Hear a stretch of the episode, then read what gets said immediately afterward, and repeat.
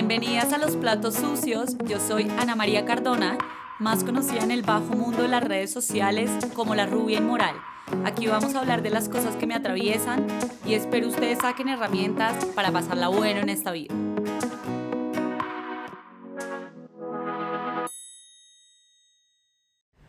Hola, bienvenidas a un nuevo capítulo de Los Platos Sucios con la Rubia Inmoral. Hoy vamos a hablar de algunas cosas que he aprendido en estos primeros 30 años de mi vida. No puedo creer que en 17 días exactamente voy a cumplir mis primeros 30. Estoy muy emocionada, a mí envejecer me encanta porque creo que uno se deja de tanta bobada en esta vida, toma decisiones más fácil, deja gente más fácil, eh, le deja importar tanto lo que la otra gente dice o no dice entonces, en definitiva, uno la pasa más bueno, entonces envejecer sí a todo. Eh, y he estado como reflexionando, a mí me encanta reflexionar antes de mi cumpleaños, sobre todo que el último año para mí fue uno de los más movidos, mi vida cambió de un lado para el otro, como muy, muy densamente, entonces aquí les van algunas reflexiones, quizás les sirvan a ustedes, esto sería lo que a mí me hubiera encantado decirle a la pelada de 20 años, que se sentía tan frustrada, tan perdida a la pelada de 19 años, que creía que no iba a poder em, sobrepasar su diagnóstico, que no iba a poder encontrar a alguien a quien amar, que no iba a poder encontrar un lugar en el mundo para hacer como algo eh, significativo. Entonces, bueno, la primera cosa es que cada vez que le rompen a uno el corazón, vale la pena. Vale la pena porque uno se vuelve una persona mucho más suave, vale la pena porque uno se da cuenta que uno se cura de un corazón roto amando, amando a sus amigos, amando a su familia, amando a su perro, incluso amando a un desconocido y haciéndole la vida eh, como más fácil. Y uno empieza también a darse cuenta que hay muchos amores de la vida para diferentes momentos. Ustedes se imaginan donde ustedes sí se hubieran casado con el pendejo con el que salían cuando estaban en secundaria. Es como que de verdad, o sea, que se cae de cerebro y que se cae de vagina. Entonces, la gente para disfrutarla en el momento que es y después pasar, porque hay muchas personas en esta humanidad y sí creo que uno eh, tiene como alguien, así pasa con los amigos, así pasa con los trabajos, con todo, que le ayuda a uno a cuestionarse cosas, a aprender, a conocerse a uno mismo, a ser más suave en ciertas temporadas y después llegan eh, otras personas. Así de emocionante y de abundante es el universo que no nos deja una sola opción en la vida, sino que tenemos muchísimas opciones y muchísimas decisiones que también podemos eh, tomar. Lo segundo que he aprendido, y que esto es muy personal para mí, es que ninguna emoción dura tanto como yo me lo imagino, y esto es como científicamente comprobado, son minutos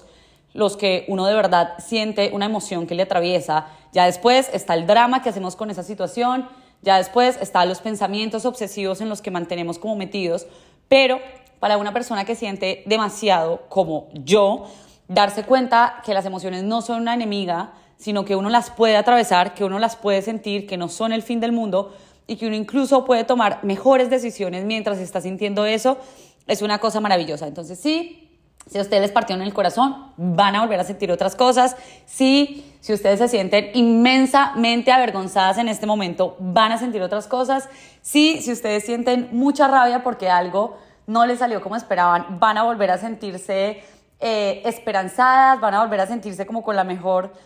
energía del mundo. Entonces, uno puede atravesar todas las emociones y todas las cosas que están pasando en la vida. Lo siguiente, y eso me costó mucho aprenderlo, y creo que fue la razón por la que yo fui tan infeliz tanto tiempo y tiré como mi salud mental a la caneca por tantos años, y es que yo no venía aquí a encajar y que todos tenemos una forma única de brillar en el mundo.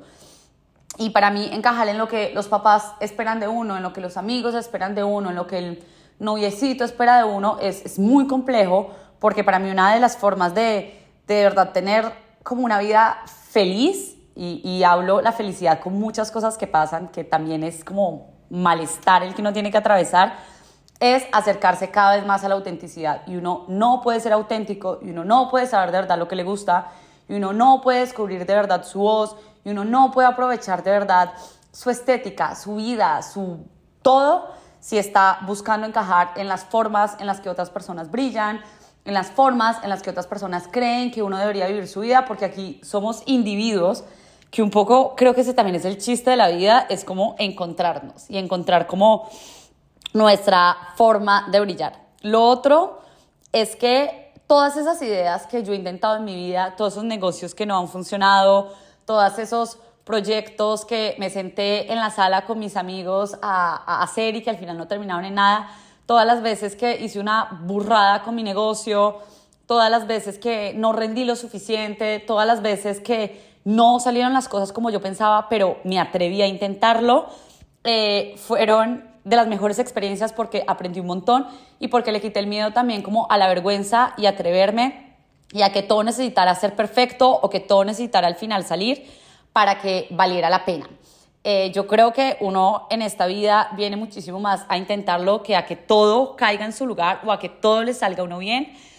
Porque si ustedes se ponen a pensar en un día, hay muchísimas cosas que a ustedes no les salen, de pronto un poco más pequeñas, de pronto cosas que no les incomodan tanto, de pronto cosas que no les generan tanto malestar, pero hay un huevazo de cosas que tenemos que solucionar. Entonces, entrar la vida en tirarse y solucionar mientras me tiro, me parece una vaina buenísima que espero seguirla haciendo ahora que cumplí como mis 30.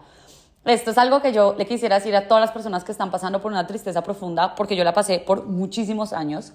eh, con hospitalizaciones, con de todo, y con un poco creer que un diagnóstico eh, iba a ser todo, iba a definir todo lo que yo podía hacer, ser, sentir, de todo, es que esa tristeza profunda que ustedes están sintiendo en este momento por la situación que sea, también va a pasar. También va a pasar y también van a sentirse inmensamente agradecidas, inmensamente felices. Y para mí una de las claves de esto era prestar más atención. Yo creo que los, como los celulares y todas estas vainas nos han quitado tanto que nosotros vivimos la vida como cuando ustedes miran las historias y las pasan así súper rápido pero en realidad no le están prestando atención a nada, un poco así vivimos la vida. Pero en, en nuestra cotidianidad, una cosa que nos pasa maluca no es el todo del día, no es el todo de nuestra realidad, no es el todo de nuestras relaciones, no es el todo de nuestras emociones y a veces vamos tan en automático que no nos damos cuenta de eso. Em, lo siguiente, y que también se los quiero eh, dedicar, es que te ama mucho porque irradias luz cuando llegas. De nuevo, para mí, una persona que se creía tremendamente conflictiva e incapaz de crear relaciones porque me cuesta aún como nutrir esas relaciones constantemente, eh, darme cuenta que era tan bien valiosa para las personas, darme cuenta que podía inspirar a las personas, darme cuenta que, que mi historia, que mi vulnerabilidad, que las cosas que había atravesado en realidad podían ser como, como algo, un motor para otras personas, ha sido impresionante y darme cuenta que para mis amigos, para mi familia, para mi esposo, para las personas más, para mis perros, eh, soy como un ser que ellos quieren estar ahí, que ellos quieren llamar, que ellos quieren conservar, que ellos quieren pedirles un consejo, eso me parece completamente eh, hermoso. Lo siguiente, y fue algo con lo que yo me peleé mucho tiempo porque yo quería entrar a la cúspide de la intelectualidad y la academia y todo eso es que uno puede ser, las mujeres podemos ser inteligentes, sexys, exitosas, deseadas, eh, gustarnos la moda, pero también leernos una cantidad de libros difíciles, eh, que podamos hablar de cosas banales y también de cosas como súper inteligentes y que todo hace parte de nosotras. Y yo creía que, que si me dedicaba a hacer todo eso, que si me gustaba usar una minifalda, que si me gustaba mostrar piel, que si me gustaba lo que fuera, entonces no me iban a validar en muchas otras cosas. Siquiera me quité todas esas huevonadas de encima, eh, porque los seres humanos valemos porque somos seres humanos. Y las mujeres valemos porque somos seres humanos, no porque tengamos que entrar en una lista eh, y a chequear todo lo que las otras personas eh, creen que debemos chequear para que nos consideren muy inteligentes o muy capaces o muy valiosas o lo que sea. No importa. Uno encontrará a quien le llegue con ese mensaje y cuando se libera de tanta mariconada, en realidad definitivamente es mucho más feliz. Esta, que la aprendí hace unos cuantos años, es que no hay dosis de medicamento psiquiátrico, de medicamento en general. Pónganle medicamento a esto, ayahuasca, eh, hongos, lo que ustedes quieran,